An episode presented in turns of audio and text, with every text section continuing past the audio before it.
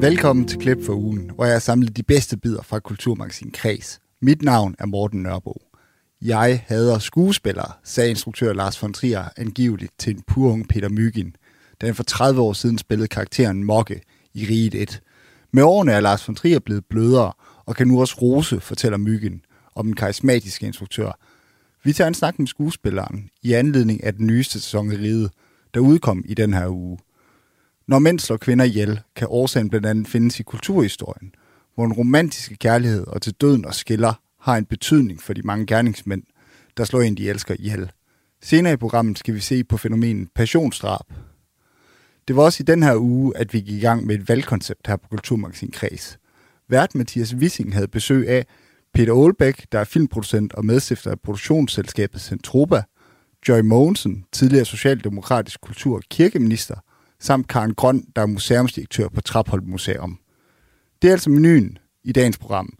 Men først skal vi til Ukraine. For her kræver krigen stadig menneskeliv. Det bliver hæftigt dokumenteret på de sociale medier, og særligt på Twitter. Og tilbage i maj gik et kort med meget smukt klip viralt med en ukrainsk soldat. En ung mand i uniform står i et forladt stålværk og synger Ukraines Eurovision vindende sang Stefania, mens bomberne altså falder om ørerne. Prøv at lytte til det her. Стефанія, мамо, мамо, Стефанія, розквітає поле, а вона сивіє. Заспівай мені, мамо, колискову, хочу ще почути твоє рідне слово. I mandags kastede russerne sig igen bomber over hovedstaden Kiev. Det fik ukrainerne til at søge sikkerhed, blandt andet i byens metrostationer. det kan man se på billeder og videoer på Twitter.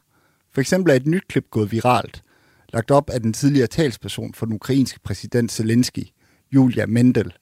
I klippet kan man se en fuldstændig proppet station, hvor ukrainerne sidder på trapper og læner sig op ad gelænder. Og hvad gør de så, mens de står der og venter på, at bomberne holder op med at falde over hovederne på dem? Ja, de står og synger.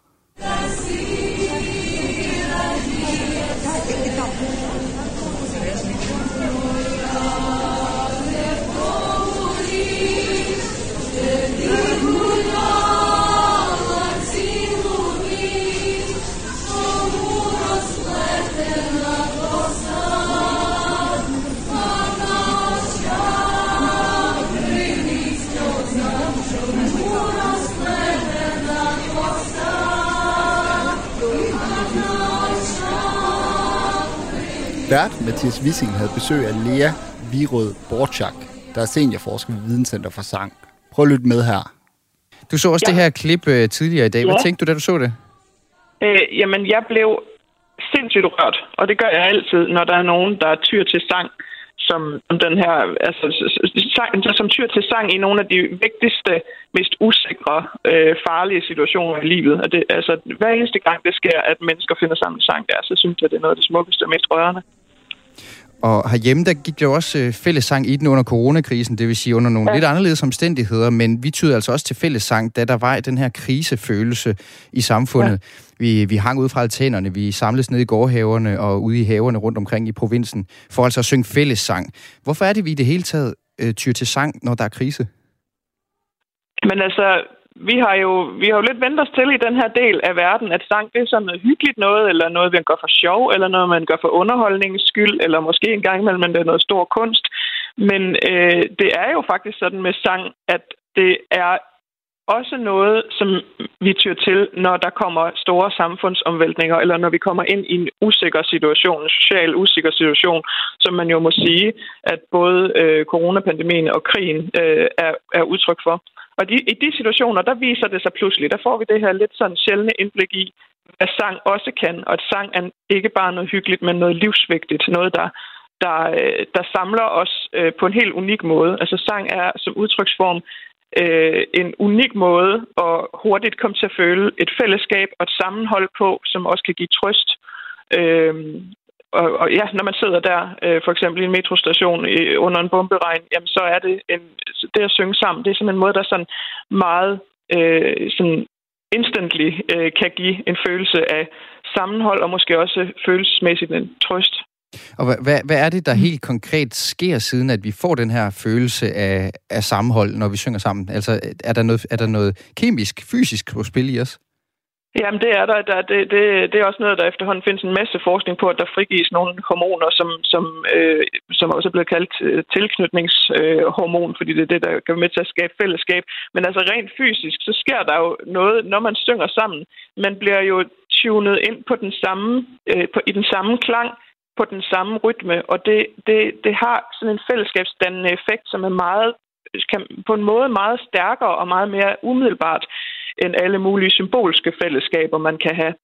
Øh, øh, og som, som eventuelt indimellem øh, tekstens øh, symbolunivers kan referere til nogle fællesskaber, man er enige om på et ideologisk plan. Der kan man sige, det der med at synge sammen øh, og istemme de samme toner sammen, det, det skaber sådan et, øh, et direkte, øh, meget sådan håndgribeligt fællesskab. Og, og, og altså, en ting er selvfølgelig sangene og tonerne og de her vibrationer, vi sammen sætter ud, men kan teksten også alligevel spille ind, når det nu passer ind i kontekst? Jeg, jeg hørte mm. det her klip fra Ukraines nationalsang før, som de sang i metroen, og de synger for eksempel, ikke fordi jeg kan øh, ukrainsk, men, men jeg får oversat noget af det til, de synger, hvor fjender skal forgå som morgenduk for solen. Vi skal selv ja. regere landet godt fra talerstolen. Så på den måde, så er det jo også et eller andet, hvor man siger, at her spiller teksten også ind i den kontekst, de synger ja. den i. Betyder det også noget? Ja, selvfølgelig, selvfølgelig gør det det. Og det er, jo det, det er jo en del af det, der er med til at gøre øh, sang til en unik udtryksform. Det er, at den blander de to øh, medier. Øh, den blander de to udtryksformer. Øh, teksten, altså ordene. Men så blander den det med musikken. Øh, og musikken er jo det, der muliggør, at vi kan ytre det samtidig. Fordi det, det er ikke særlig tit, man sidder og snakker i munden på hinanden. Øh, og det, hvis man snakker i munden på hinanden, så er det typisk, fordi der, der er en konflikt, ikke også? Altså, så, så, vil man, så kæmper man om at få ordet. Men når man synger i munden på hinanden, så kæmper man ikke om at få ordet, så forener man sig i en samlet musikalsk udsigelse. Det er det, musikken kan, det er, at den kan ordne os. Og det, det er faktisk en indsigt, som, som, går, som går tilbage til de tidligste sociologer øh, for omkring 100 år siden. Det er, at øh, det, er, det er simpelthen den måde, vi mennesker vi danner fællesskaber på. Det er ved øh, sang og dans og de der synkroniserende øh, øh, udtryksformer, som kan få os ind i den samme klang og den samme rytme. Øh, Ja. Og det er jo, det er jo velkendt, at øh, også for at tage den her hjem, at øh, under en verdenskrig, så de danske modstandsfolk, de sang altid frejdigt, når du går, for eksempel før de øh, blev kørt til Ryvang, hvor altså de danske modstandsfolk blev, blev henrettet. Nu skal man altid passe på med den øh, historiske akkuratesse, når det kommer til film, men netop det her med at synge på vej til Ryvang, det havde Anne-Grethe Bjaug Ries med i øh, den film, der hedder Hvidstensgruppen fra 2012. Vi kan lige prøve at høre ja. et klip her, hvor de synger det. For alt, hvad du har kært, dø om så det gælder, er livet ej så svært, døden ikke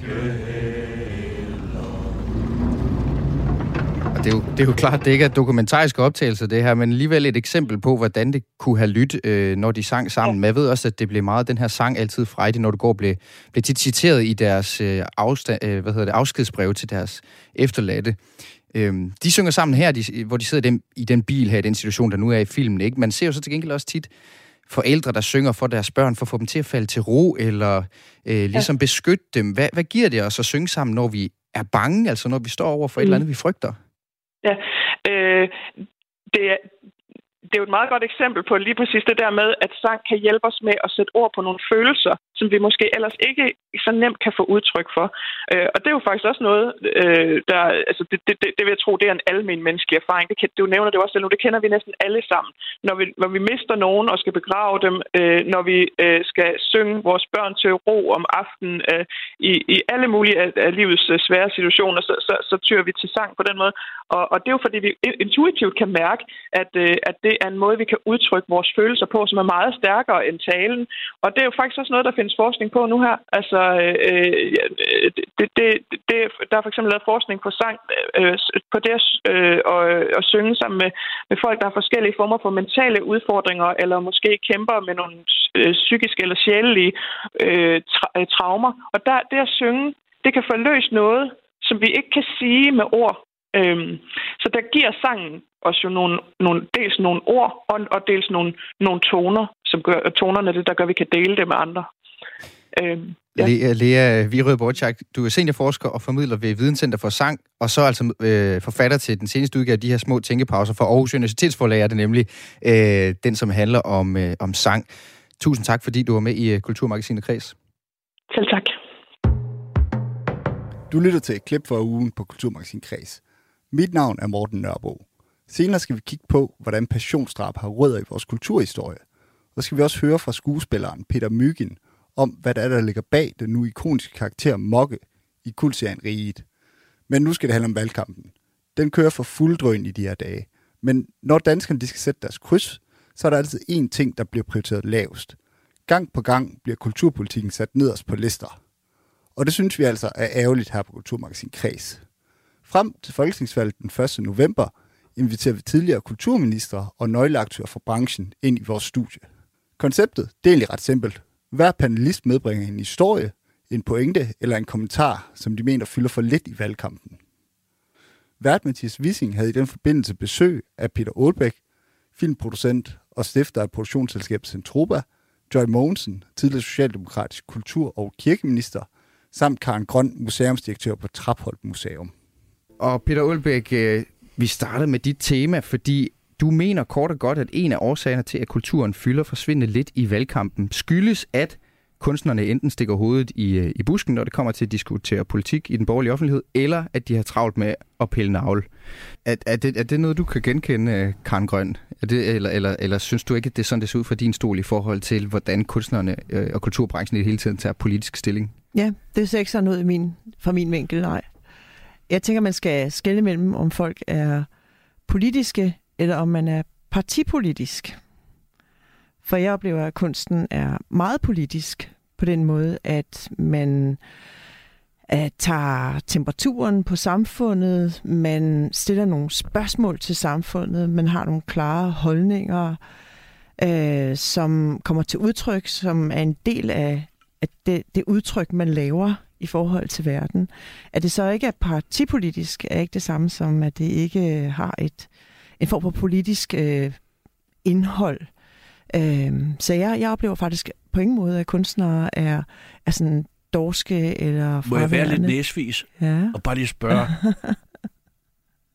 om en bevægelse, en form for initiativ, du mm. mener kommer fra de kunstnere, der interesserer sig for det politiske? Altså bare, bare, bare et, Ja. et, et emne. Det er jeg super nysgerrig på. Ja, men det kan jeg godt øh, komme et eksempel på, at øh, for eksempel så er vi, øh, og det mener jeg er en, en politisk øh, holdning, det er, at, øh, at den verden, vi lever i, og den øh, biodiversitetskrise, vi befinder os i, den mener jeg, der er utrolig, det mener jeg ikke, der er der utrolig mange kunstnere, som er inde og give form.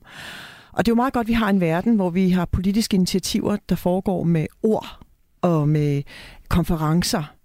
Men kunstnere, de øh, skaber rum, og øh, de skaber form, Nu, og de nu er kommunikerer, sådan nej, nu skal de tale færdigt, og de, de kommunikerer på en anden måde, som giver os nogle andre erfaringer, som påvirker os politisk. Og for eksempel så skal der nogle politiske initiativer til, for at imødekomme den biodiversitetskrise, der er. Lige nu har vi for eksempel en udstilling på Trapholt, der handler om vores nye forbindelser med naturen og teknologi og hinanden.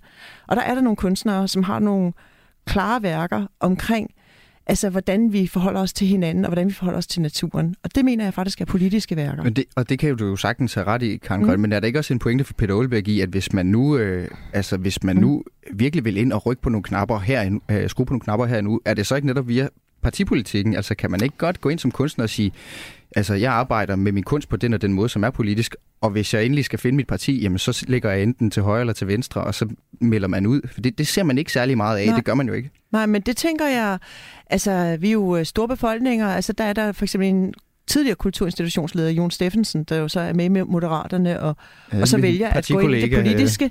Ja, altså det, det kan man da godt vælge, men øh, det kan man jo sige om alle. Øh, jeg mener klart det politiske, det som, øh, som vi gør i kultur- og kunstbranchen, og som kunstnerne gør, fordi det påvirker folk bredere, det giver et større oplevelse. John Men det er Mogensen, bare- du, har siddet, du har siddet på en stol som kulturminister og mødtes med branchen her. Altså, hvad, hvad tænker du, når du hører øh, Karen Jamen, det, det var faktisk lidt sjovt, for jeg sad og tænkte, vide, om du vil spørge Karen eller mig om at respondere på, på Peters øh, udsagn her. Og da så du valgte Karen, så tænkte jeg, lige om lidt, så siger hun enten indvandrerpolitik, klimapolitik eller MeToo. Fordi det er ligesom de tre samfundsproblemstillinger, som jeg opfatter er mainstream, at det er noget, som man generelt mainstream i kulturlivet lige nu mm. øh, er meget fokuseret på. Jeg synes, mm. jeg synes, det er lidt flot at sige, at det er kulturlivet, der har taget initiativ til den grønne omstilling, fordi det er ikke lige sådan, jeg husker 80'erne og 90'erne. Men jeg vil give, at MeToo, det var jo faktisk Sofie Linde på en kulturel mm. scene, mm. altså på, øh, hvad hedder det, comedy øh, show, der, der, der, der, der, der, der ja, ja, ja, ja, præcis, øh, der satte gang i i hvert fald anden bølge af, mm. af det, og, og jo også fik hele samfundet med til at diskutere det. Men, men, men ellers så vil jeg faktisk give, give Peter ret øh, i, at, øh, at jeg kan også nogle gange savne, at, øh, at, man, at man i kulturlivet også tør, øh, hvad kan man sige, forpligte sig. Mm. Fordi nu har vi jo altså i Danmark valgt, at vores demokrati er et repræsentativt demokrati, og det vil sige, at det er partier, der ligesom står for nogle forskellige værdier, øh, som, som, som ligesom er den måde, man, man så også øh, altså får de der visioner til at blive til noget. Og jeg kunne nogle gange godt savne, at der også sad nogle flere kunstnere i partierne. Men, og, og det, altså. jeg hører, det, jeg hører dig sige der, så synes jeg faktisk lægger ind i noget, som jeg også tror, du vil komme ind på senere, Peter Ulbæk, som handler om, at det er lidt forudsigeligt, synes jeg, hvad kunst, kunstnerne og kulturbranchen i det hele taget forholder sig til lige præcis de tre emner der, øh, du bragte på bane før. Altså, Indvandrerpolitik, MeToo og klima. Altså der, der har vi alle sammen en fordom om, tror jeg, hvor kunstnerne placerer sig. Øh, Peter Ulbæk, er det ikke rigtigt, at, at det virker lidt som om, at konsensus i kulturbranchen, det er, at man er venstreorienteret. Man er øh, for en, en lempelig øh, indvandrerpolitik. Øh, man er, øh, MeToo er selvfølgelig det bedste, der er sket i verdenshistorien. Øh, og klimaet, det er en skandale, at der ikke bliver gjort noget ved det for længst. Jo, det er jo ret interessant. Øh, det er jo ret interessant, fordi de fleste i, i, øh, i, i denne her skønne øh, kunstneriske verden vil jo betragte sig selv som enormt rummelige, betragte sig selv som enormt øh, øh forkæmper for diversitet. Og øh, ja, vi er altid klar til at hylde op øh, om, om små bløde pelsdyr og så videre. Ikke? Øh, jeg kan ikke lige genkende, hvor den store øh, bæredygtigheds- øh, og øh, bio øh, øh, tænkning altså skulle udspringe fra kulturlivet, men det kan være, at jeg er, er for indskrænket. Men jeg kan i hvert fald sige, det kommer over til Traphold og besøger os vores udstilling. Jeg skal til at sige, har Karen Grønne ret i, at et af de steder, hvor man ligesom begynder at blive tvunget til at tage stilling til noget, det er ved at opleve noget med øh, æstetisk eller med, med følelserne, som man jo, jo gør tit via kunsten. Jeg prøver til at, at spørge sådan lidt flæbet, altså er det andet end et postulat? Altså, hvor fanden er den store ja. folkelige altså, bevægelse, altså, det, altså, det, der stammer jeg... ud fra et kunstnerisk ah, men, initiativ? Altså, jeg har det sådan lidt...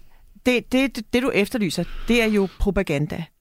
Det er jo, hvor man har et klart partipolitisk program, som det man så også jo, om. Hvis du, hvis du det er, hvis du har, og det jeg synes er karakteristisk ved kunstens verden er, at den er mangfoldig. En kunstner laver et værk, Jamen, det har mange er, mulige udfald, og det er op til modtageren at fange det, og så er ja. der mange, og de fleste gode kunstværker har mange altså mange mulige beskeder.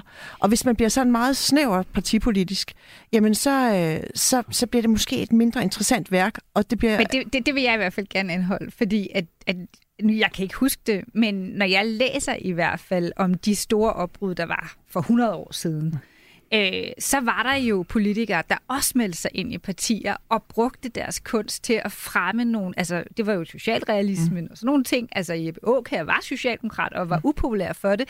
Øh, I 30'erne, der var der øh, kunstnere, der, der både i deres, øh, hvad hedder det nu, lyrik, øh, prøvede på at fremme øh, altså den her fokus på, hvad fascisme var, og jo også tog til Spanien og udkæmpe, altså tog side i en krig. Mm. Altså ikke bare mm. det stillede op til, undskyld, jeg siger det, til støttearrangementer for Ukraine, men tog til Ukraine, vil mm. det være nu.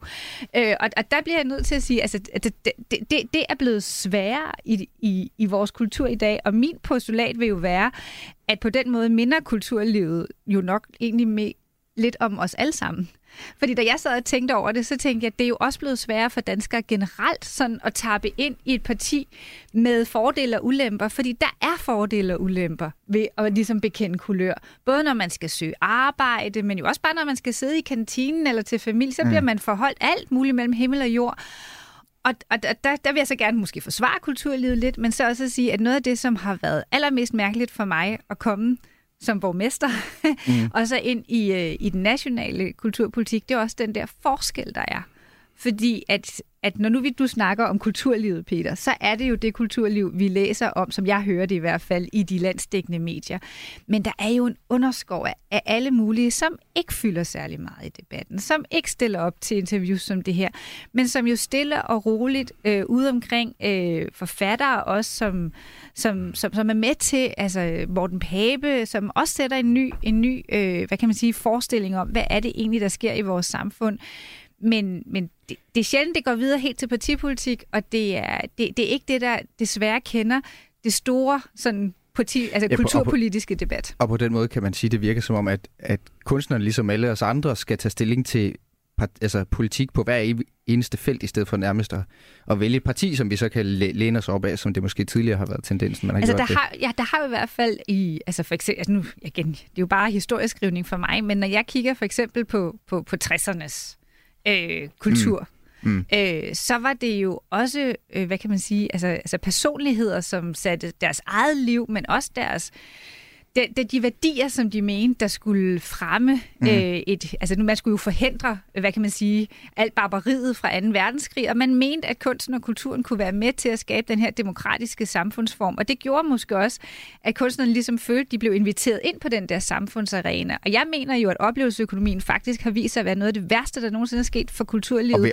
og vi kommer Fordi- tilbage, Joe, til, Ja, til oplevelsesøkonomien, fordi jeg skal at lige man have simpelthen er blevet mere, mere fokuseret på, hvad man selv producerer, og hvordan man kommer af med det, Ja. i stedet for det, det, altså det, det, det, som kunsten kan for samfundet. Og det der, nu foregriber du et emne, fordi Undskyld. det er stadigvæk Peter Olbæks emne, vi er på. Og jeg har et indspark til dig. sammen. Jeg har et indspark, det gør det altid. jeg har et indspark til dig, Peter Olbæk, øh, som handler om det her. Du nævnte nu, Joy Mogensen, at vi tager stilling til, hvad der sker i Ukraine. Man har også så rejst man til Spanien for at markere, at man var imod fascismen og Franco og sådan nogle ting. Mm. Det er udenrigspolitisk. Øh, der er en anden ting, som lige er sket herhjemme. Øh, et dugfrisk eksempel, hvor der florerer en video på sociale medier, øh, som handler om engagement i politisk sag.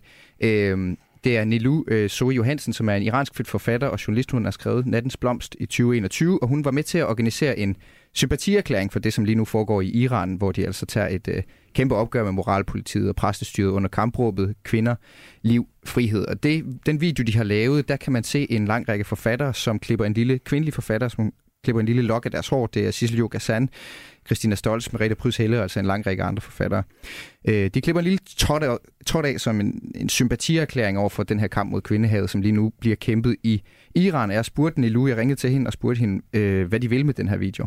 Det er ikke et politisk eller et religiøst projekt, vi har gang i. Det her, det er en hilsen til de iranske medsøstre, der går ud på gaden, som sætter deres liv på spil, for selv at have lov til at bestemme, øh, om, de, om de må have slør på eller ej. Og jeg kan ikke lade være med at tænke, Peter Olbæk, at selv når man tager stilling til noget, der foregår i Iran, laver man stadigvæk en lille øh, disclaimer, som siger, at det er ikke politisk det her. ja, Er, er, er det et eksempel på det, du det er- snakker det er om? jo, det er jo græd, øh, det er jo, øh, så, øh, altså man kan være grædfærdig over det. Og, øh, altså, øh, og det er mig bekendt sådan første gang i umindelige tider, nogen bare har gjort noget som helst. Altså, og der snakker vi om at, at klippe en tot af sit hår, ikke? Fordi... Øh, Som er lidt aktivistisk, mener du? Ja. Ja. Det, det er altså bare et eller andet, der, der har en eller anden form for, for impact, ikke? Øh, det, øh, det, det, det, er mig fuldstændig, det mig fuldstændig uforståeligt, at, øh, at man kan være så sindssygt godt begavet, som de fleste kunstnere er, øh, og, øh, og dybest set være så fuldstændig ligeglad med det samfund, man er placeret Ja, jeg i, tror- jeg og, tror, ikke, jeg- og ikke have nogen øh, altså, øh, substantielle meninger, som man vil publicere, Jeg tror altså når man nu har til- Ej, Det, det, det, det synes jeg, jeg tror Jamen, altså ikke, de er ligeglade, men jeg jeg, arbejder jo med dem hver dag, Joy. Jeg er ked af at skuffe dig med, øh, med niveauet. Ej, men man, man, kan, man kan ikke være fuldstændig ligeglad, og så lave stor kunst. Jamen altså, det, man, er, man er engageret ved, at man sidder og læser politikken over i hjørnet, altså af lokalet, ikke- og sidder er og ikke- gælper op øh, øh, til ægtefælden ikke over et eller Er andet. det ikke Peter travlt med Olbæk at som lave Karen den Grøn? kunst? Det synes jeg simpelthen er så Er ikke respektløst, er det det, ikke du siger. Jeg synes, jeg så arbejder med det. Det gør jeg da også. Jeg prøver lige at skære igennem øh. Det er er ikke skide ikke- respektløst. Det er øh, totalt respektløst det er overfor, hvad der foregår inde i andre mennesker. Jeg synes, det er Som respektløst. købet har dedikeret Jeg deres liv. Jamen, hør, lad være med at romantisere kunstnere for mig. Jeg har arbejdet med dem i 50 år. Du skal altså... ikke fortælle mig, hvad jeg skal mene om kunstnere. Peter Olbæk, nu Det er lige præcis, øh, det er lige præcis mig, der har ordet. Vi ikke taler i munden jeg, på synes, jeg synes, det er beskæmmende, at man kan sidde og galpe op i et hjørne, mens man læser altså øh, øh, den bedre stillede klasses foretrukne dagblad, og, og, og have nogle meninger, som, som ikke transformerer sig ud over den kreds, man lige præcis befinder sig i, når man nu har evnerne til det. Og er det ikke fordi, at det du igen øh, sondrer mellem, det er politik og partipolitik, Nej, som jeg Karen hun anholdt før at sige, man behøver ikke nødvendigvis at melde sig ind i, Jeg er pisse øh, ligeglad med parti politisk. Fuldstændig. Jeg vil have, at hvis du har evnerne til det, du har begavelsen, så må du fandme også øh, vise, at du har et engagement og gider at øh, øh, øh, øh, give dit besøg med. Og øh, vi var inde på det lidt før. Altså, øh, noget af det skyldes jo mm. også, at hvis du er uden for de øh, øh, ganske få markører, der er af foretrukne emner, øh, så er du sindssygt bange for at blive sat i skamkrogen. Du vil jo for eksempel aldrig som kunstner bekende dig øh, som borgerlig, eller at øh, du er øh, ligesom imod nogle af de store her og nu mærkesager. Ikke? Det er en, øh, en, en, en sindssyg ensretning, der foregår. Det er en helt ekstremt navleskuende Peter. øh, branche, som ikke øh, har øh, altså udsyn nok til at give andre end dem selv og deres omgangskreds taletid. Karen Grøn, du sidder nærmest og misser med øjnene. Du får næsten ondt i hovedet af at høre på det her. Jamen, jeg synes bare, det er så respektløst. Det er jo bare, at øh, det er jo sådan en klassisk øh, demagogisk model, at man bare siger, at der er nogen, der er på en bestemt måde, og de er jo alle sammen ens på den måde. I stedet for at øh, se, der er en kæmpe stor branche, hvor der er nogle mennesker, som har videt deres liv til at skabe form til tanker. Og til nogle af dem, nogle er, optaget, nogle er optaget af samfundet, andre er ikke. De er meget forskellige. Gudskelov, kunst er jo ikke bare én ting. Kunst er mange forskellige ting. Jeg kan huske for nogle år siden, hvor øh, Venedig Biennalen for eksempel, den var meget politisk, og man havde et, øh, et billede af Anders få på sådan en platform, som folk de kunne trampe rundt ovenpå osv. Så, videre. så der er jo nogen, der nogle gange øh, går ind og har så en politisk holdning, som de så øh, udtrykker igennem deres kunst. Og andre, og det er flertallet, jamen de bruger kunsten som en form til at skabe kommentarer til vores samfund, som kan hjælpe, kan hjælpe os andre Jamen, hvornår til har at det flyttet reflektere. noget som helst? Jamen, det flytter det flyttet utrolig noget meget. som helst? Og det flytter enormt meget, fordi at øh, det flytter også på et øh, sanseligt hvad, niveau. Har det, hvad har det flyttet? Jamen, det kan du da ikke sige. Hvad det flytter? kan da godt, hvis du siger, at det flytter enormt meget, Jamen, så kan du det godt spørge, hvad har det flyttet? Jamen, det flytter samtalerne. Og det skaber et rum for nogle samtaler imellem Men mennesker. måske, måske, måske er bare det, jeg Jeg gerne... skal have en altså, sidste når- kommentar fra dig, Jamal, for Ja. du skal faktisk til videre. Undskyld, jeg vil bare sige, at jeg, jeg synes, det er for groft at sige, at det gør de, fordi de er ligeglade. Jeg tror, at de, jeg tror, at det er blevet sværere at tage partipolitisk stilling, både i forhold til så faktisk at kunne få sine jobs bagefter, og også fordi partipolitik jo også er blevet mere fragmenteret. Lige så vel som kunsten også er blevet det.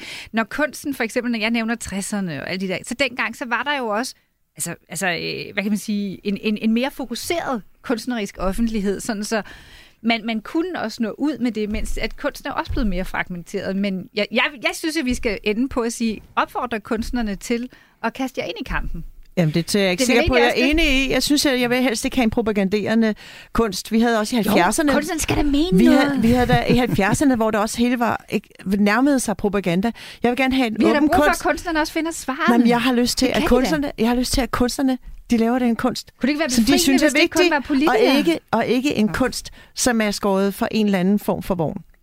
Og sådan kom vi igennem øh, dagens første emne. Vi blev ikke nødvendigvis helt enige, det havde jeg heller ikke håbet på, at vi blev. Øh, men første emne, det var altså Peter Olbæk, som efterløste større kunstnerisk engagement i den politiske debat.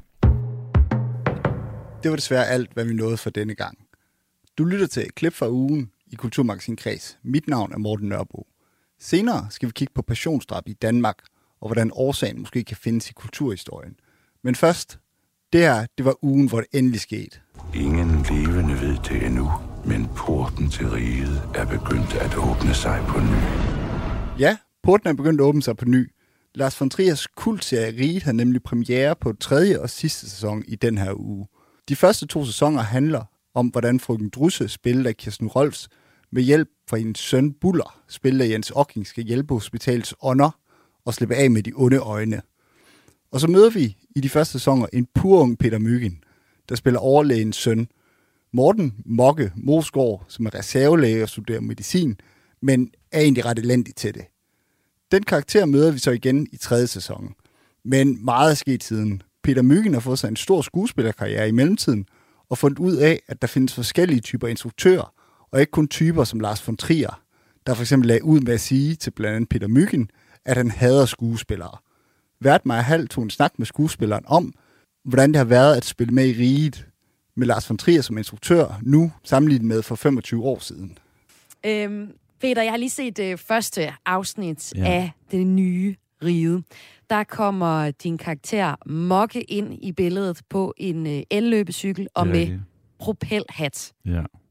Men du er jo også blevet 25 år ældre siden øh, dengang han var en ung fyr. Ja. Hvem er Mokke i Ride 3? Altså, det er et godt spørgsmål. Er han død, eller er han levende? Fordi hvis du har set de gamle afsnit ride, så slutter det faktisk med, at han sidder i en bil med en øh, medicin medstuderende, øh, spillet af Louis Fribourg. Han prøver at score og banker ind i en bil. Så måske er han i virkeligheden død i den nye omgang. Men øh, udover at han Måske er han ikke. Måske er han, og måske er han ikke. Og det er jo det, der er så skønt ved øh, von Ja. Triers øh, serie Ride. Der er øh, mange ting, der er øh, lidt moskéer i Ja, det. Og det er jo og- også det spirituelle, der spiller en stor rolle i, øh, i serien i Det, det hele er, taget. det må man sige ja til. Er du selv spirituel? Det er jeg. Jeg Hvordan er det? åben for mange ting her i verden. Altså, jamen, jeg tror på, der er noget større mellem himmel og jord. Jeg tror ikke på, der er, der er et svar på alt. Jeg ved godt, der er nogle biologiske ting, som man jo, vores dygtige videnskabsfolk har fundet ud af, hvordan det ene og andet er opstået og sådan noget. Men jeg er ret spirituel på den måde, at øh, nogle gange kan jeg tænke på noget, og så sker det. Så det der med at sende tanker og karma ud i universet, kan nogle gange åbne nogle spændende, sjove døre. Hvad for eksempel? Jamen, jeg har oplevet at tænke på ting, at øh, nu må telefonen gerne ringe om det, og så går der tre uger, og så, øh, så ringer telefonen. Og det vil Omkring du sige, det lige er, præcis det. Ja. Jamen, det kan være alt muligt. Mm. Det kan være, nu savner jeg at komme ud og feste med mine venner, så ringer de. Eller Mm jeg vil have et job i udlandet, så går der 14 dage. Men det er ikke noget, jeg misbruger. Man, må ikke, man, skal ikke, man kan ikke bare tro, man kan bestille. Det er ikke ligesom sådan en menu, du skriver på. Du kan sende nogle tanker ud i universet, og så kan du selvfølgelig også gøre noget altså fysisk. Altså for eksempel, da jeg begyndte at tænke over for nogle år siden, at jeg ville arbejde noget mere i udlandet, så fik jeg, udover at jeg havde en dansk agent, en udlandsk agent. Så jeg har en agent i Tyskland. Mm, er du i gang med at spille en, øh, en serie i Tyskland? Øh, jeg har lavet en, et par serier, Mm. et par film, Mm. mm. øh, og skal lave en stor tysk international, international serie til næste år. Som du ikke kan fortælle så meget mere om. Øh, nej, andet end jeg skal spille et rigt røvhul, fordi på grund af borgen, hvor jeg spiller et røvhul, så er jeg i udlandet, er jeg set som ham den, øh, øh, en højstatus røvhul skuespiller. Okay, og det er jo faktisk også lidt øh, røvhulsrollen, øh, rollen, du har med Mokke. Mokke er ikke verdens sympatiske væsen. Han er, har hovedet op i sin egen rumpette, vokset op med en far som overlæge på riget, der bare har elsker sin søn, og, og, og absolut et menneske, der øh, tager for sig af retterne, og har ikke meget moral, øhm, eller øh, tror ikke, af verden... Altså, han, han er overbevist om, at øh, ja, hans måde at være i verden på... Altså, han, han tænker ikke over konsekvensen af sine handlinger, han, og han er også lidt ligeglad. Og øh, vi skal tale om din karakter øh, Mokke i Riget, som øh, du øh, fik jo der for 25 år siden, mm. og Mhm. spiller fortsat igen, og høre lidt om, omkring bag om sættet, hvordan du har arbejdet med, med karakteren. Jeg kunne godt tænke mig at høre, øh, først og fremmest, hvordan du fik rollen, og så skal vi øh, høre, hvordan du så har arbejdet med den her øh, Mm. figur, Mokke. Hvordan fik du rollen? Jamen, øh, det gjorde jeg, at sådan flere tilfældigheder. Lars var inde dengang for 25 år siden med sin datter og se øh, en, en forestilling, der hed Folk Røver Kardemomby, hvor jeg spillede hovedkamelen. Mm. Øhm, som han, hvor han, og bæren, så han ser mig der, som er sådan en familiebærende forestilling. Og så øh, tilfældigvis ude på Centropa er der en masse klipperum, hvor man sidder og redigerer film. Og der var jeg med i en tv-serie, der hed Frihedens Skygge, jeg havde lavet med Bjørn Larsen som instruktør øh, min skønne nu afdøde ven og instruktør, og Erik Vedersø, Fritz Helmut og flere andre. Øh, og det var ligesom min første sådan tv-serierolle. Og den ser han tilfældigvis, går han forbi klipperummet, lige da der er nogen, en scene med mig og Erik Vedersø. Og så siger han, jeg har skulle lige set ham som hovedkaminen ude i Kalmumby, og nu står jeg og ser ham lave det der. Han passer måske meget godt ind i ride-universet som overlægens søn. Og, øhm, og så blev jeg kaldt ind til en casting, og så fik jeg den. Og var det, var det pointen om, at du også, også, hvis der også glemte røven på, på æslet, der fik ham til at tænke, øh, han kan noget? Jamen, kamelen, øh, lige undskyld. præcis. Der var, der var, jeg kom til at forlade min røv på scenen der til premieren. Øhm, Så, vidste, så vidste von Trier, at du var højrøvet nok til rollen. lige præcis. Ja. Men øh, så får du så lige præcis den her rolle i hænderne. Og på Ja. ja. det tidspunkt, hvem er øh, Lars von Trier så øh, at blive øh, hævet ind? Altså, Lars havde lavet på et, tidspunkt, et par filmer, havde allerede været øh, i Cannes og, og, og var blevet udråbt til en genial mand, men havde, var ikke på den måde kendt, øh, kendt, kendt andet, end han var kendt som den ekscentriske, mærkelige instruktør. Og det finder jeg jo så også ud af til første læseprøve, hvor jeg sidder med, med Ernst Togo Jærgaard, der spiller den svenske overlæge, Gita Nørby, Søren Pinmark, Jens Otting, Jens Ocking, øh, Sobia Højfeldt øh, og så mig.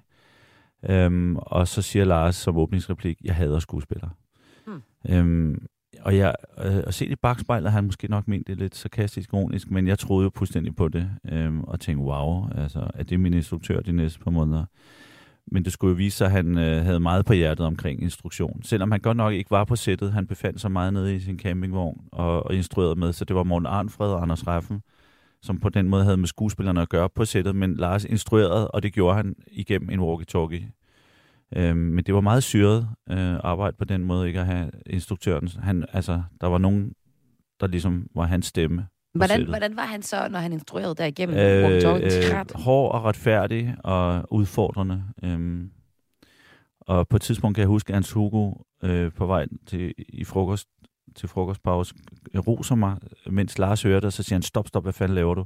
Du må aldrig rose en skuespiller. Det, de bliver dårlige af det. Det er jeg så dybt uenig i. Jeg mener at ros løfter folk. Øh, ros skaber tryghed. Ikke fordi man skal have daglig ros, men indimellem at få at vide, at man er på rette vej. Det er meget betryggende. Uanset om du er skuespiller, klinikassistent, sociomedarbejder eller radiovært, så er det meget rart, at en chef engang imellem lige siger, hey, super fedt, og du, det er fedt, det kører. Mere skal der ikke til, for man bliver modig og folder sig ud. Men øh, det skal så siges, nu er der gået 25 år. Første dag havde jeg natoptagelse på den nye omgang ride her, og hvor Lars øh, hiver mig til side, til side efter første take og siger, Myggen, øh, jeg vil bare lige sige til dig, det er jo ikke min søsters børn, vi laver her. Øh, og der refererer han jo til, at jeg har lavet tre min søsters børn film som onkel. Øh, så han ved jo, hvad jeg laver. Øh, og, og jeg blev sådan lidt, wow. Øh, og så klip til to take efter, kommer han ind og siger, skide godt. Øh, så han, Ja. ja. han roser nu.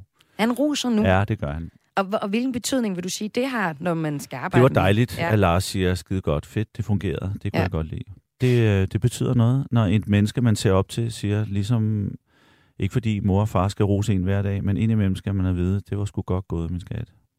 Hvis vi nu lige skal vende tilbage til, at, at du øh, der for 25 år siden får øh, rollen som øh, Mm. Mokke stukket i hånden. Øhm, hvordan tænker du så, du vil, vil arbejde med den rolle, da du ligesom øh, får den? Altså nu skulle jeg jo spille medicinstuderende, så på den måde, øh, jeg kan huske, jeg var lige ude og møde nogle medicinstuderende, og var lidt nede og se, hvordan man for eksempel øh, arbejder med døde mennesker og sådan noget, fordi det skulle jeg blandt andet også i serien.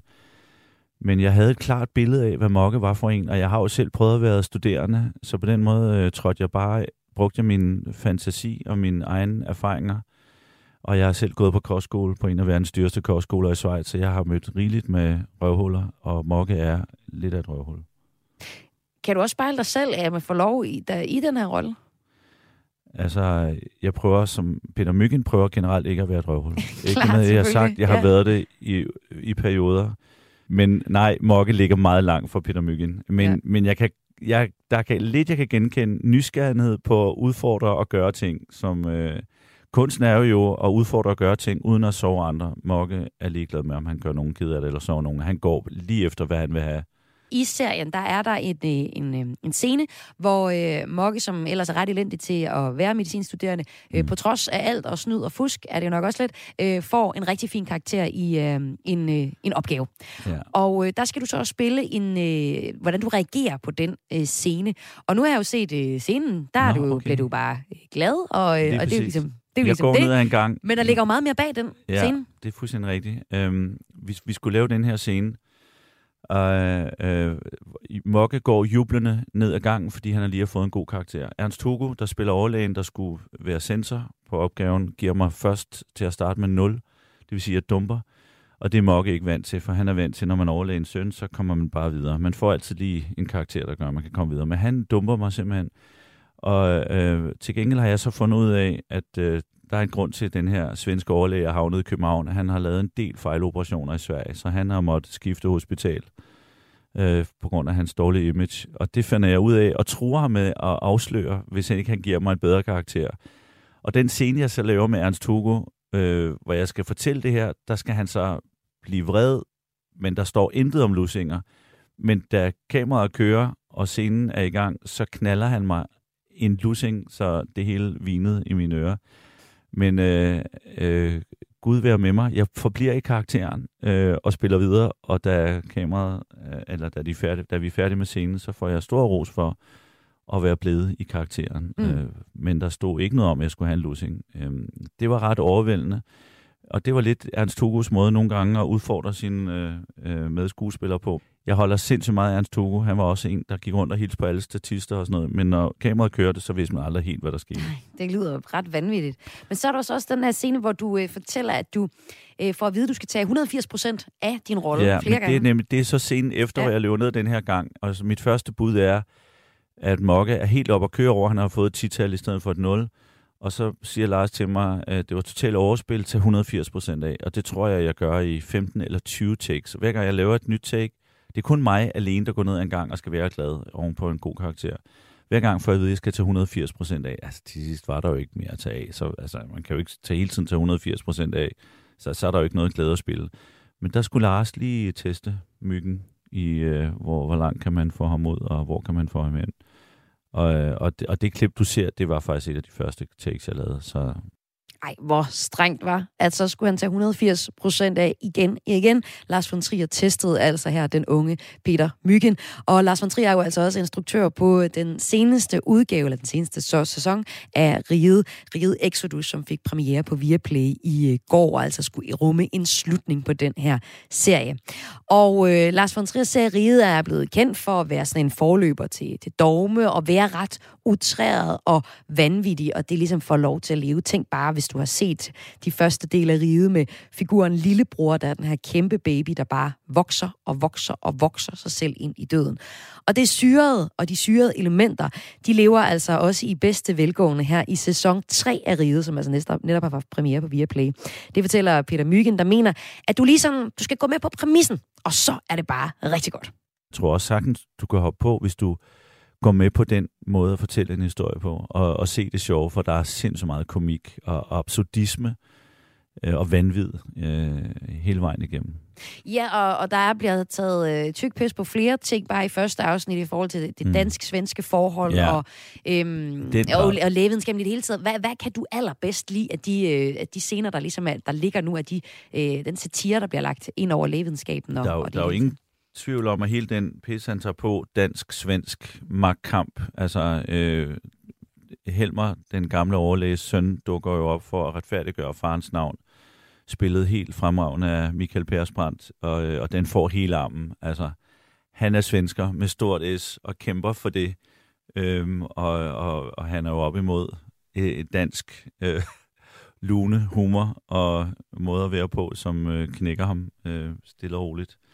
Øhm, og, og, og ja, der har jo altid kørt vittigheder og sjove jokes, både fra Sverige omkring Danmark og omvendt. Og det bliver også i den grad udstillet. Og så har vi jo skønne Bodil Jørgensen midt i det hele, der bevæger sig som en fe sammen med vidunderlige Nikolas Bro, der også bare øh, øh, går ind og overtager Jens Hockings bulter øh, rolle. Øhm, og, øh, og hun er jo på en eller anden måde, ja, hvad kan man sige, øh, fordrusses Kirsten Rolfes Mm. karakter, ikke, der dukker op. Øhm, og så bevæger han sig mellem virkelighed, fiktion og virkelighed. Altså, vi, han, vi omtaler jo, altså der bliver jo omtalt tv-serien Ride øh, i serien som, som noget fiktion, og så spiller vi det for real. Altså, det er, og det er jo vidunderligt, at han... Øh, Ja, åbningsscenen leger. øh, med Bodil Jørgensen. Ja, lige præcis. Det er simpelthen, at hun ser, øh, sidder og ser øh, sidste afsnit og irriterer sig over, at der ikke er en ordentlig slutning. Ja. Og det var, det var der jo heller ikke, og det er derfor, Lars har lavet en slutning, og ja. den slutter nu. Det skal jeg love jer for. Ja, den slutter nu, lød det altså fra skuespiller Peter Myggen. Du lytter til et klip fra ugen på Kulturmagasin Kreds. Mit navn er Morten Nørbo.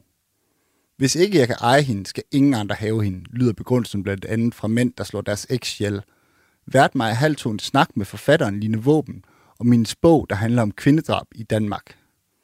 Og kvindedrab, det skal det handle om nu her i Kulturmagasinet. Kreds for det har du skrevet en bog om, Line Våben. Velkommen til dig. Tak skal du have. Du er journalist og forfatter til bogen, jeg står med her, en blå sag, der hedder En forudsigelig forbrydelse kvindedrab i Danmark.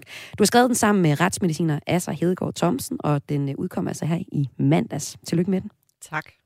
Bogen handler om øh, drab på øh, os, har jeg lyst til at sige kvinder. Det er en blanding af formidling af forskning på området, interviews med eksperter, og så er der også syv kvinders livshistorie. Seks blev dræbt, og en overlevede. Og med bogen, der sætter I altså fokus på øh, kvindedrab. Helt konkret så har I nogle tal, I dykker ned i fra 92 til 16, hvor 536 kvinder øh, blev dræbt. Og et af parametrene, når øh, en kvinde bliver dræbt, det er, at man næsten altid finder gerningsmanden i hendes familie eller blandt de nærmeste, og det er det, I sætter fokus på i bogen. Hvorfor er det sådan? Der er rigtig mange faktorer på spil. Der er forskellige øh, ligesom, øh, kapitler, der dykker ned i forskellige emner. Men her i Kulturmagasinet Kreds synes vi, det er særligt interessant, det kapitel, der handler om, at det også har rod i kulturhistorien. Og Line, det vil jeg gerne høre meget mere om, men lad os lige starte med et eksempel, øh, som øh, indleder bogen, for at forstå, hvad det er for nogle drab, I, øh, I beskriver. Der er Kirsten, som i 2020 tager i sommerhus.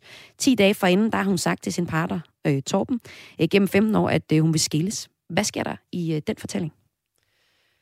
Jamen, øh, det der sker, det er, at, øh, at Kirsten, hun øh, drikker et glas vin og hører lidt musik og lægger sig til at sove i sommerhuset. Og øh, så vågner hun midt om natten øh, ved at der sidder en mand oven på hende øh, og slår hende i hovedet med, hvad der viser sig at være en hammer. Øh, og hun tænker først, at det er en indbrudstyv. Øh, og hun tænker, øh, øh, hvad er han kommet for? Fordi der er jo ikke noget at stjæle her i sommerhuset. Og hun siger, hvem er du? Og hvad ved du? Og så videre. Og han bliver bare ved med at slå. Og så pludselig så rømmer han sig. Øh, og så kan hun øh, genkende øh, ved stemme, hvem det er.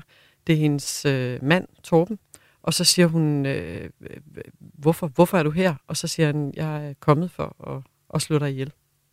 Og øh, det her, det er et eksempel på en række de ret stærke beretninger, I har i bogen, som røber virkelig ind under huden på en, også fordi det er eksempler på kvinder, der bliver slået ihjel af nogen tæt på dem. Og øhm, for at forstå den her historie, den opfattelse af kærlighed her kan føre til drab, så skal vi kigge på kulturhistorien nu, og vi skal tilbage i tiden, fordi allerede i middelalderen, der dukker der sange op, som hylder den meget stærke kærlighed. Men i den periode, vi kalder romantikken, der bliver kærlighed og vold for alvor så bundet sammen. Hvordan gør de det, Line Våben? Jamen det er sådan, at i sidste halvdel af 1700-tallet og, og begyndelsen af 1800-tallet, der, der, der øh, står den totale dedikation ligesom i centrum. Og det kan være til, til naturen eller til politik eller sådan noget, men det kan også være til et andet menneske, som så bliver hyldet i litteratur, digte og malerkunst. Og med til den her dedikation, så hører der det, vi kalder den romantiske kærlighed, og en selvopoffrelse og en parathed til simpelthen at ville dø for kærligheden. Så det der, hele den her idé om kærlighed og død, der er bundet sammen, den bliver født her i, i romantikken. Og øh, det, der ligesom også sker her, det er jo altså den her selvopoffrelse. Der er ligesom meget mere på spil i et forhold, end at man bare rent praktisk er mand og kone. Altså, det er den store kærlighed, og den skal ligesom bestå og det fortsætter jo så egentlig øh, forestillingen om den store øh, kærlighed.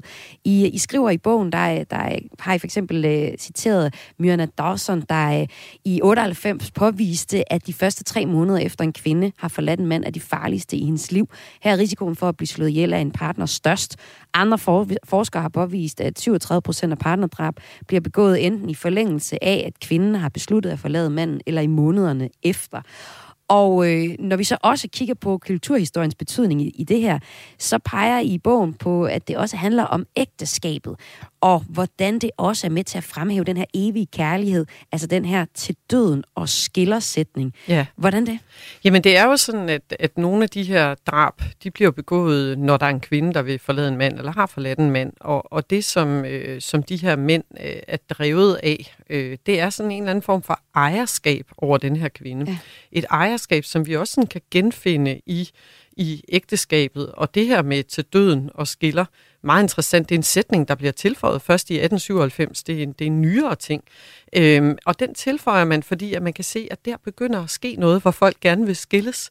Øh, og så får øh, præsteskabet øh, lyst til at understrege med en stor øh, fed øh, pegefinger, at øh, det her det er altså alvorligt, det her med at være sammen. Ægteskabet, det er noget heldigt. Og så får de indføjet den her sætning til døden og skiller for ligesom at understrege det.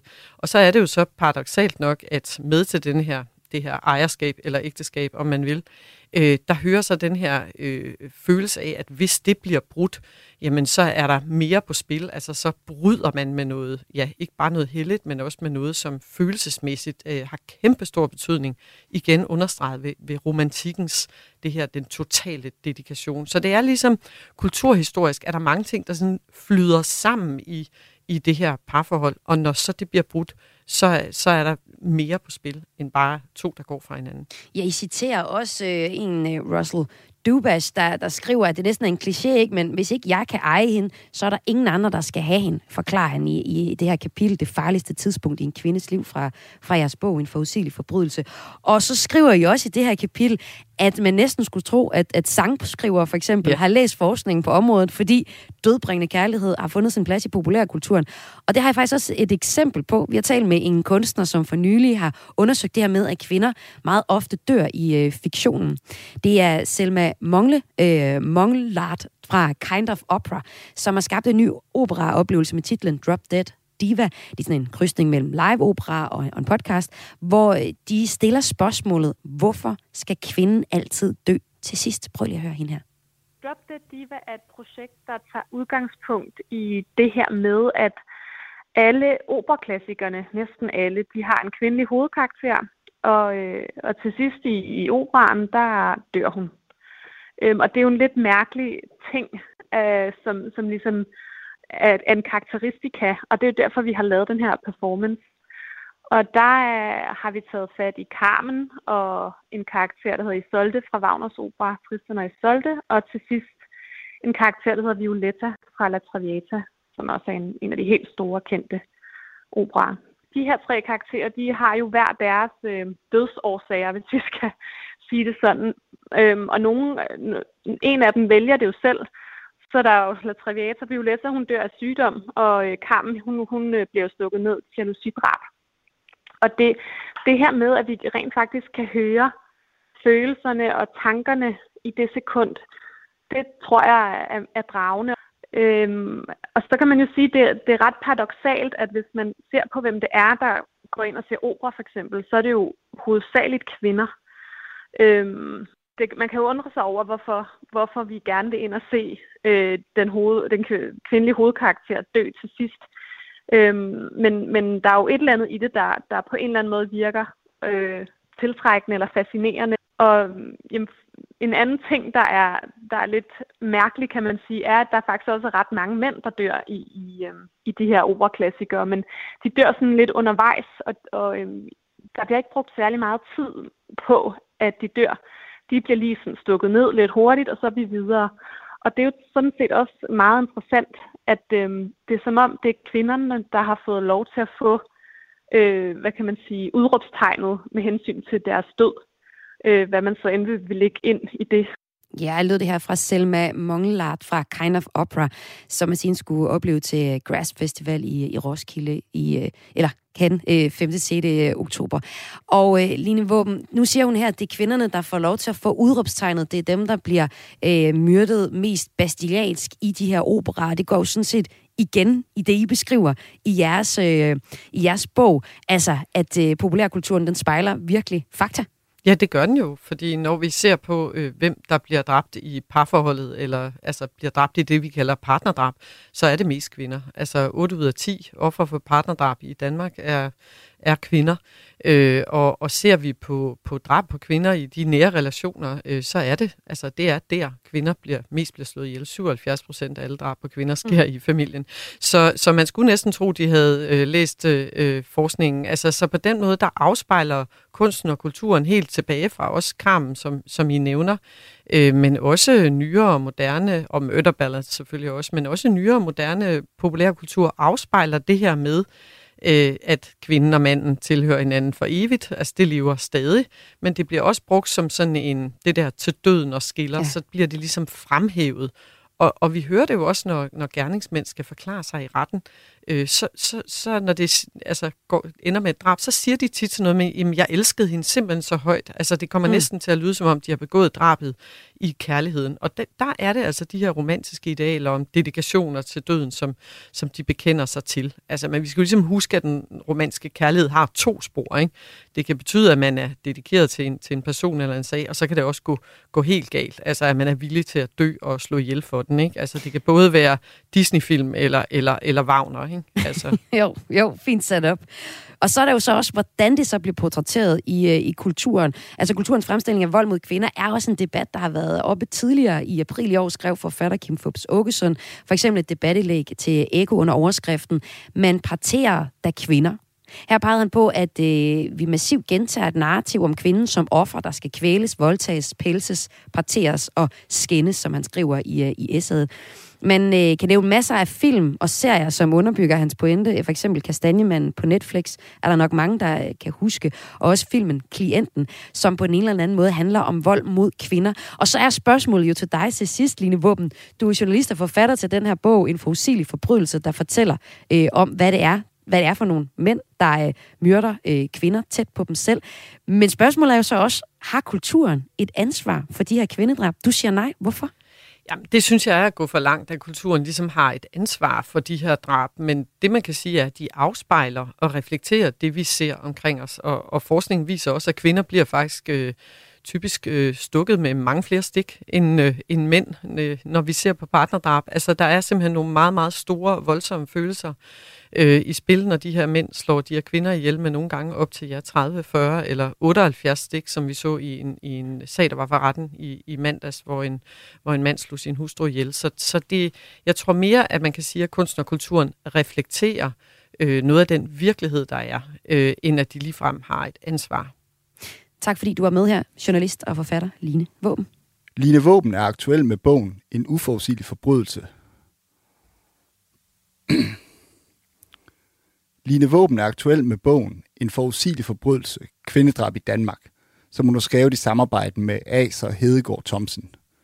Du lyttede til et klip fra ugen på Kulturmagasin Kreds. Mit navn er Morten Nørbo. Tak for denne gang.